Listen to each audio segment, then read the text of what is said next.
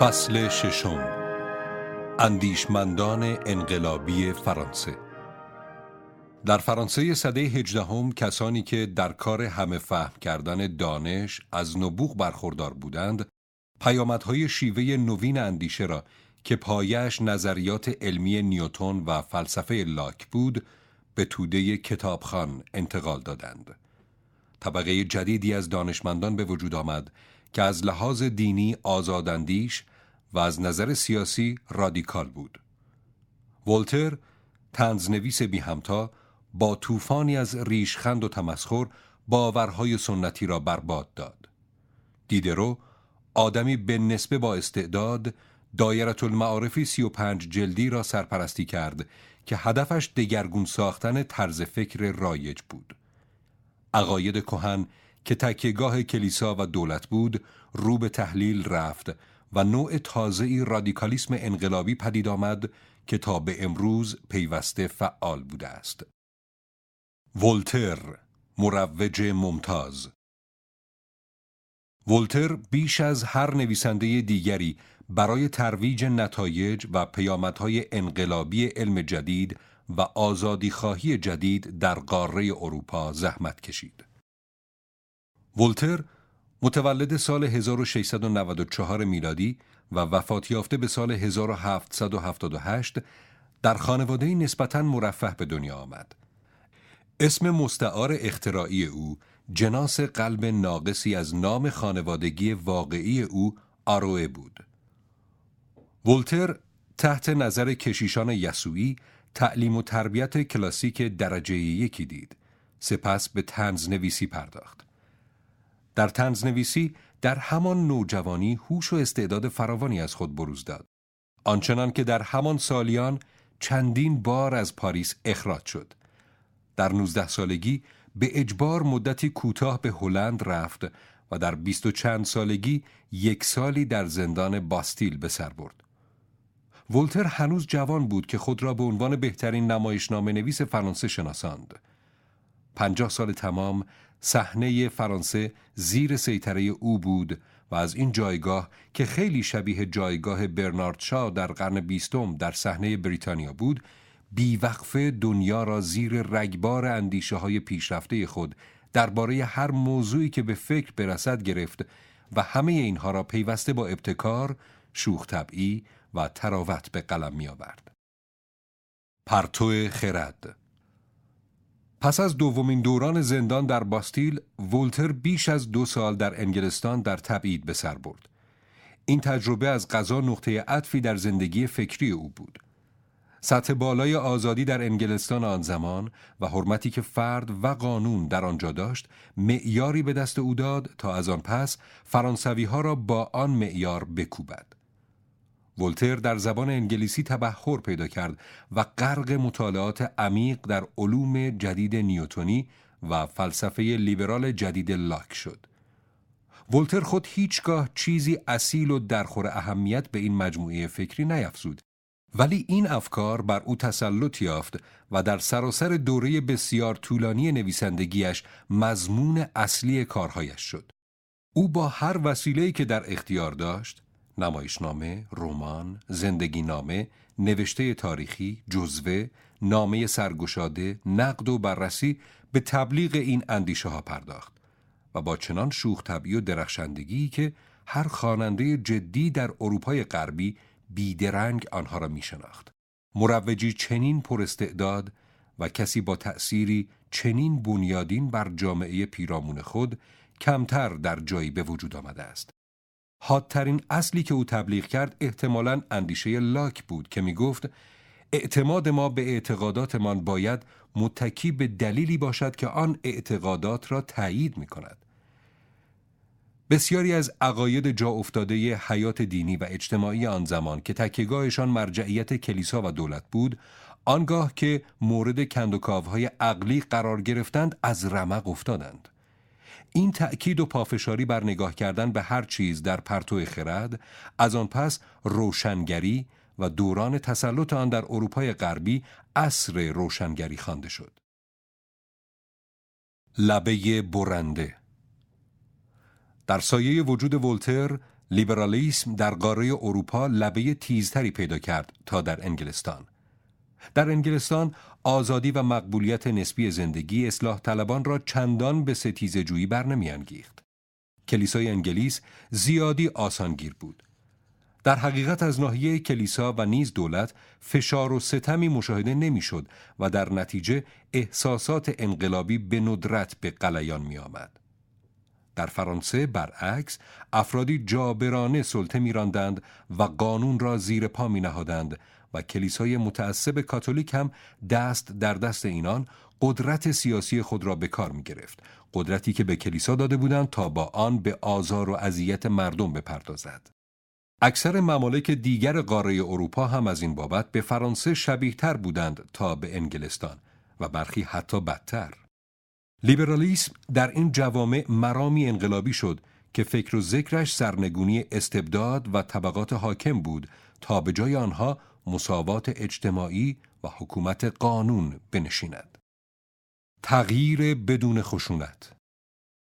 در امور فکری لیبرال ها طرفدار کاربرد عقل و حق مخالفت فردی در تضاد با سازگاری و اطاعت از سنت و مرجع بودند. به نظر ولتر برای پیروز شدن در این نبردها به خشونتی بیش از تحمل زندان، تبعید و سانسور که بارها بر سر خودش آمده بود نیاز نیست، ولی بسیاری از هوادارانش به این نتیجه رسیدند که خشونت انقلابی شرط لازم براندازی نظام کهنه است. بدین ترتیب ولتر با آنکه خود انقلابی نبود، تقریباً از طرف همگان پدرخوانده آزاداندیشی انقلابی در قرن 18 فرانسه پنداشته شد، اندیشه‌ای که در ایجاد انقلاب 1789 فرانسه سهم عمده داشت. از آن هنگام تا تقریباً پایان قرن 20 آرمان اصلاحات ریشه‌دار در قاره اروپا اکثراً متمایل به ستیزه‌جویی بوده است و در راه اشاعه ارزش‌های عصر روشنگری در مقایسه با جهان انگلیسی زبان بیشتر آماده استفاده از خشونت بوده است. در کشورهای انگلوساکسون این سنت انقلابی هیچگاه ریشه محکم نکرد و طبعاً از سنت ضد انقلابی هم که مظهر آن فاشیسم است خبری نبود. در قرن 20 چپ انقلابی و راست ضد انقلابی به اشتراک ابتدا قاره اروپا و سپس بخش بزرگی از بقیه دنیا را ویران کردند، ولی در خلال این مدت جهان انگلیسی زبان تقریباً دست نخورده ماند و از همین ناحیه است که ظاهراً لیبرالیسم اکنون بار دیگر به بقیه جهان هجوم آورده است.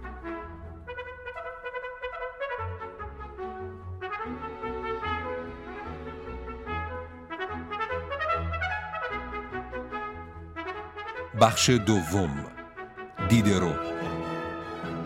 دیدرو نابغه همه فن حریف، فیلسوف، طنزپرداز، رمان نویس، نمایشنامه نویس و منقد هنر، سرویراستار دایره المعارف فرانسه بود که تأثیری بین المللی بر جای نهاد. دنی دیدرو متولد سال 1713 میلادی و درگذشته به سال 1784 مانند پیشینیانش دکارت و ولتر نزد یسوعیان بسیار خوب آموزش دید، اما علیه آنها شورید. شغل ثابتی نپذیرفت و حتی پس از آن که مقرری تحصیلیش قطع شد همچنان محصل برجسته‌ای باقی ماند. در رشته‌های گوناگون یکی پس از دیگری از ریاضیات و علوم گرفته تا زبان‌های قدیم و جدید دانش اساسی آموخت. در این احوال سالهای متمادی در فقر و گمنامی زیست. بار نخست که شهرت و پولی به دست آورد از راه ترجمه کتابهایی از انگلیسی به فرانسه بود، کتابهایی که به لحاظ فکری مهم بودند. اولین اثر خود او، افکار فلسفی، در سال 1746 به چاپ رسید و در همان سال به دایره المعارف راه یافت. دایره المعارف بدون ادعا و با هدفی آشکارا تجاری کارش را شروع کرده بود. هدفش ترجمه فرهنگ چیمبرز، چاپ سال 1728 میلادی، از انگلیسی به فرانسه بود، ولی برنامه گسترش پیدا کرد تا آنجا که دیگر اثری از نیت اولیه نماند. دیدرو سرپرست کار شد و این شغل اصلی و منبع عمده درآمد او تا سال 1772 بود. با گذشت سالیان مجلدات دایره المعارف پی در پی درآمد تا آنکه سرانجام به 35 جلد رسید. این بزرگترین کار انتشاراتی بود، کاری که مانندش تا آن زمان در هیچ زبانی انجام نشده بود. اهمیت آن از نظر فکری و تاریخی آن بود که تلقی جدید از معرفت را که ولتر از انگلستان به فرانسه برده بود در خود جای داد و این تلقی آمیزه‌ای بود از رویکرد علمی که فرانسیس بیکن و آیزاک نیوتن را نیاکان بزرگ خود می‌شمرد، رویکردی فلسفی که بیش از همه به جان لاک نظر داشت. به اعتراف خود دیدرو، سرپرست برنامه، هدف او تغییر دادن طرز فکر رایج بود و در این راه تا حد شایان توجهی کامیاب شد. ضد مرجعیت. جنبه سلبی دایره المعارف هم واجد اهمیت بسزا بود و دستاندرکاران را در برخورد با مراجع قدرت به زحمت انداخت. کل این اثر عظیم تلویحاً منکر آن بود که آموزه دینی بتواند مأخذی معتبر برای آگاهی واقع نمایانه درباره جهان باشد و بدین ترتیب هر گونه مرجعیت عقلانی کتاب مقدس یا کلیسا را مردود می‌دانست.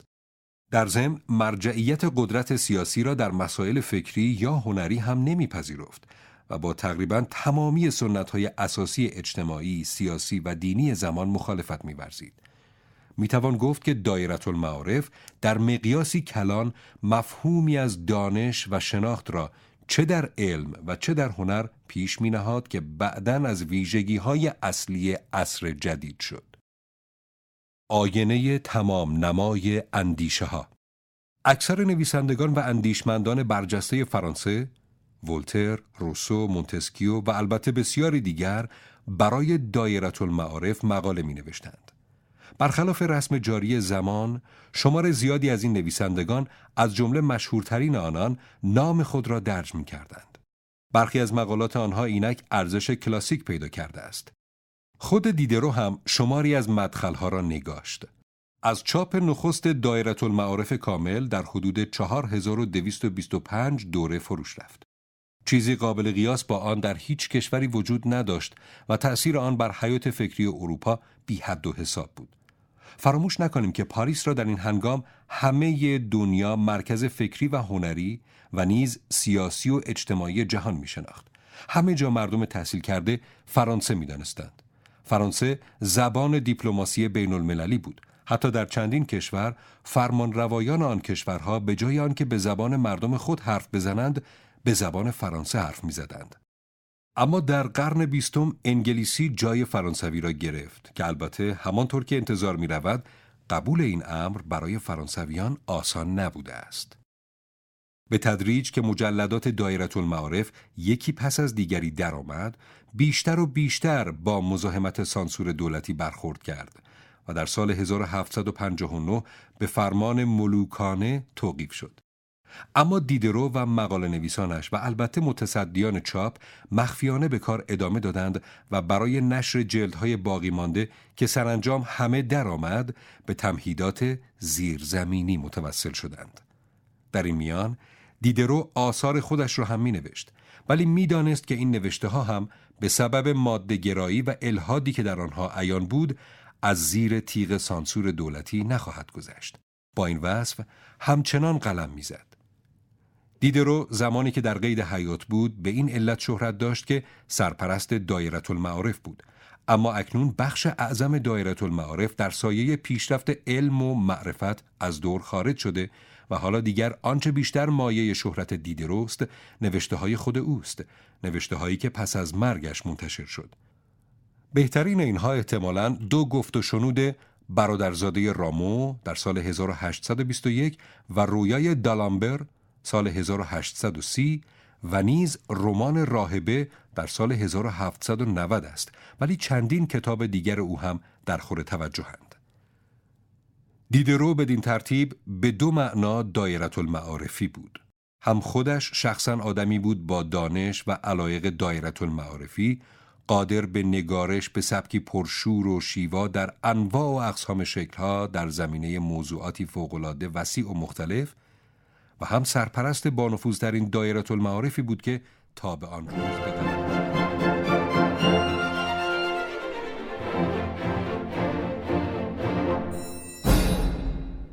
بخش سوم، روسو منتقد تمدن.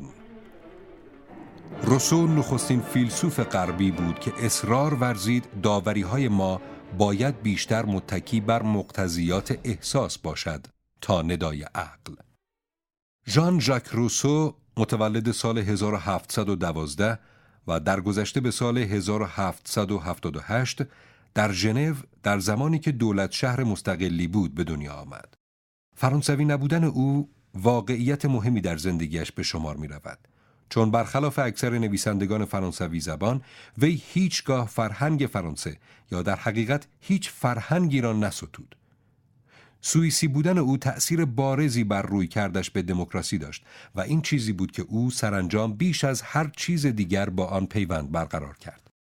تحصیلات رسمی او برعکس اکثر فلاسفه بزرگ بسیار ناچیز بود و این هم مهم بود، چرا که به پشتیبانیش از احساس خودجوش طبیعی در برابر تفکر مفهومی غلظت بیشتری بخشید. مادر روسو چند روز پس از تولد او جان سپرد و کودک زیر دست عمه‌اش و پدری لاابالی که لااقل خواندن و نوشتن به او آموخت بزرگ شد.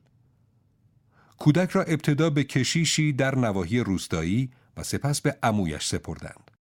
پس از چندی نخست در یک دفتر اسناد رسمی و بعد در یک کارگاه حکاکی به کار پرداخت. حکاک با او رفتار وحشیانه‌ای داشت. از این رو از پیش او گریخت. زندگیش به همین منوال غالباً پر از عواطف و احساسات تند، همواره بی‌ثبات، پیوسته سرگردان از پیشه‌ای به پیشه دیگر، از زنی به زن دیگر، از کشوری به کشور دیگر ادامه یافت. روسو تجربه‌های سخت زیادی را در زندگی از سر گذراند. کارهای گوناگون کرد، از معلمی گرفته تا نوکری و از کلفتی بی‌سواد 5 فرزند نامشروع به دنیا آورد. ولی در ضمن با دیدرو و دیگر اصحاب دایره المعارف حشر و نشر داشت. حتی از او دعوت شد برای دایره المعارف مقاله بنویسد. مقالات روسو در دایره المعارف درباره موسیقی بود. در واقع بار نخست که او به امید کسب شهرت به پاریس رفت به خاطر موسیقی بود، چون نوع تازه‌ای نوت‌نویسی ابداع کرده بود ولی این کار دنباله نیافت. هرچند که چند سال بعد اپرای او به نام غیبگوی روستا در سال 1766 در فونتنبلو در حضور لویی 15 با موفقیت شگرف اجرا شد. به هر تقدیر این نوشته های روسو بود که برایش شهرت پایدار آورد. آغاز کار او با 2 مقاله بود: گفتار در باب علم و هنر در سال 1750 و گفتار در باب اصل و منشأ نابرابری سال 1754.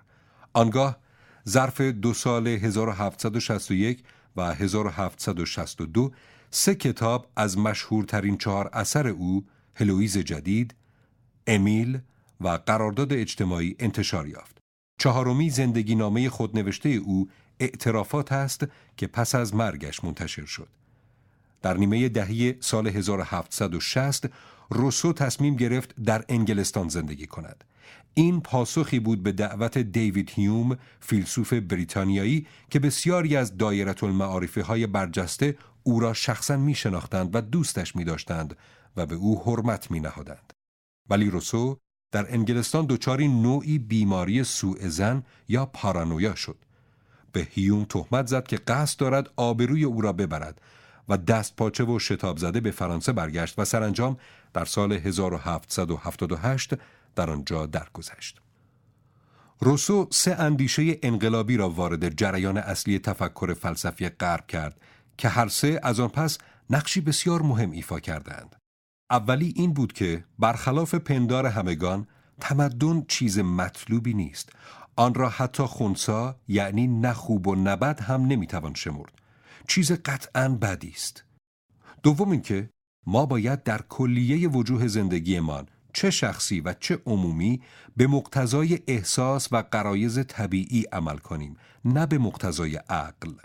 به سخن دیگر، احساس باید جایگزین عقل و داور و راهنمای زندگی ما شود. و سوم این که جامعه بشری وجودی جمعی است و اراده خود را دارد. ولی این اراده در برگیرنده اراده های فرد مردم نیست و شهروند می باید کاملا تابع این اراده عام باشد. در مورد نکته نخست به باور روسو انسان نیک به دنیا می آید، اما تجربه رشد و نمو در جامعه او را فاسد می کند. نظر روسو درباره وضع طبیعی و نیکو شمردن غرایز طبیعی بشر نقطه مقابل نظر هابز است.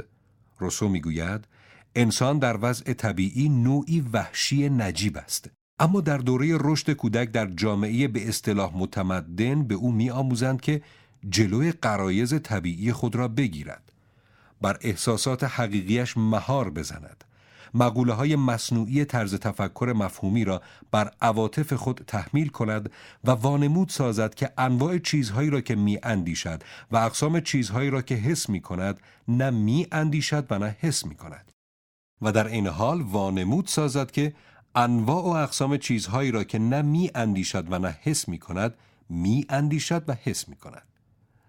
نتیجه آن بیگانگی با خیشتن راستین خیش و سراپا ناراستی و تزویر و درویی است. مدتها بعد هگل اصطلاح از خود بیگانگی را ساخت. این تمدن فاسد کننده و ویرانگر ارزش‌های واقعی است و نه آنگونه که مردم پیوسته گمان بردند آفریننده و مروج ارزش‌ها. به هر تقدیر بشر به تمدن که گام نهاد دیگر نمیتواند به حالت بدوی بازگردد. پس کاری که باید بکنیم در واقع متمدن کردن تمدن است. باید آن را تغییر دهیم به گونه ای که غرایز طبیعی و احساسات ما فرصت ابراز کامل و آزاد یابند.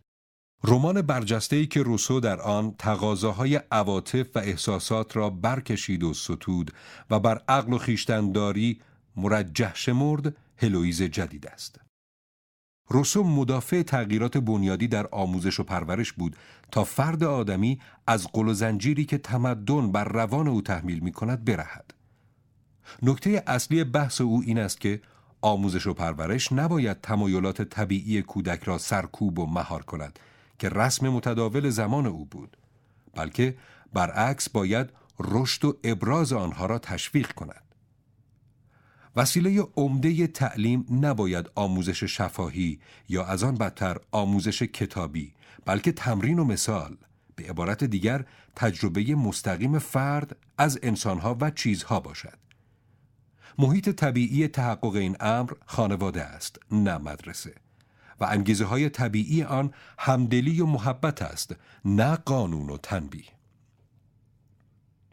این اندیشه ها همه در رمان امیل آمده است و احتمالاً این کتاب بیش از هر اثر دیگری تا آن زمان بر تحول آموزش و پرورش در اروپا تأثیر گذاشته است. برخورد روسو با دین با نظریات دیگرش همخوان است.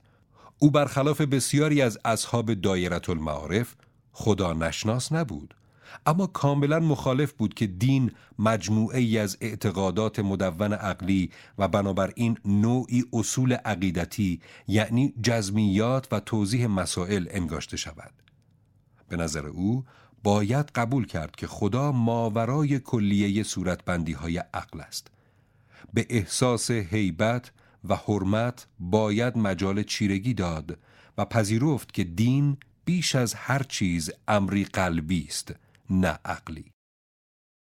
اراده عام در زمینه وضع یا تغییر قانون، روسو معتقد بود که این کار باید با شرکت همه مردم صورت گیرد، یعنی مردم گرد هم آیند و مانند دولت شهرهای یونان یا کانتونهای سوئیس به مشورت پردازند و سپس رأی دهند.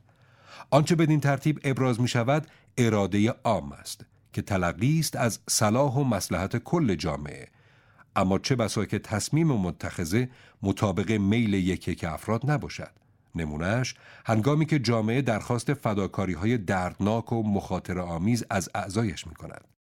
آنگاه مردم خودمختار آزادند هر کس را که خود برمی‌گزینند موظف کنند این قوانین را به اجرا گذارد و اصولاً فرقی ندارد که مأمور اجرا پادشاه باشد یا شاید گروهی سیاستمدار یا جمعی از مقامات، چون قانونی که با اقدام مشترک همگان وضع شود دیگر مطلقاً برای هر کس الزام آور است. خیانت در امانت نباید مجاز شناخته شود. روسو قبول داشت که مردم آزاد چه بسا مجلس قانونگذاری ناآگاه، بی انضباط و کوتاه‌بین به وجود آورند. راه حل او برای این مشکل اشخاص ویژه‌ای بود که خودش آنان را قانونگذار می‌خواند. رهبران فرهمندی که اراده عام را به یاری غریزه درمی‌یابند، خود قوانینی تهیه می‌کنند و سپس آنها را به مردم می‌قبولانند. فلسفه سیاسی روسو بسیار تأثیرگذار بوده است. افکار او مقدار زیادی خوراک عاطفی و فکری به نهضت‌هایی داد که به انقلاب فرانسه انجامید. ولی درک او از دموکراسی با درک لاک تفاوت اصولی داشت و برداشت روسو بود که رونق یافت و به صورت گزینه‌ای زنده تا اواخر قرن بیستم فعالانه دنبال شد. محرک اصلی ایده‌ای که روسو از دموکراسی دارد، تحمیل اجباری اراده عام است. حالان که محرک اصلی الگوی لاک محافظت و مراقبت از آزادی فردی است. این دو فلسفه بسیار با هم تفاوت دارند. در حقیقت بالقوه ضد یکدیگرند. از دیدگاه روسو، فرد به هیچ وجه حق ندارد از اراده عام سرپیچی کند و لذا این تصور از دموکراسی میتواند حتی با فقدان کامل آزادی شخصی نیز سازگار باشد. صورتبندی اولیه پاره‌ای از اندیشه‌های بنیادی در فلسفه مغرب زمین که زیربنای جنبش‌های بزرگ تمامیت‌خواه یا توتالیتر قرن بیستم مانند کمونیسم و فاشیسم شد، همین بود. این جنبش‌ها که در ضمن انکار حقوق فردی ادعای نمایندگی مردم، برخورداری از حمایت توده خلق و حتی دموکراتیک بودن داشتند، به رهبران پرجذبه نقش کلیدی دادند و در برابر دموکراسی‌های انگلوساکسون پیرو اصول لاک دست به جنگ سرد و گرم زدند. فرمانروایی شور و احساسات. نوشته‌های روسو نخستین تاخت و تاز از ناحیه فیلسوفی بزرگ به ارزش‌های عصر روشنگری و بیش از همه به ارزش حاکمیت عقل است که خواست عصر روشنگری بود. دشمنی او با تمدن در کارهای آنارشیست‌های فلسفی قرن 19 از قبیل پرودون و در فلسفه نیچه باز سر برآورد. اهمیت نقش این عناد را در روان یکی که ما ابتدا زیگموند فروید باز شناخت که عنصر مهمی در روانشناسی او محسوب می شود. در تمام این موارد و به ویژه در تکریم احساسات و عواطف، روسو پیشگام مسلم نهضت رمانتیک بود که اندکی پس از او جایگزین کلاسیسیسم سده 18 شد. حتی از این بیشتر، او بانی گرایشی در تفکر و در هنر غرب بود که از آن پس هم نیرومند مانده و آن اشتیاق برای دورافکندن قید و بندهای عقل و بیان و بروز بی‌محابای احساس و غریزه است. این شیوه برخورد با چیزها معمولاً بسیار به دل جوانان می نشیند و اینک که جزء اصلی و پابرجای احساس غربی شده است، بعید می نماید که در آینده قابل پیشبینی رفتنی باشد.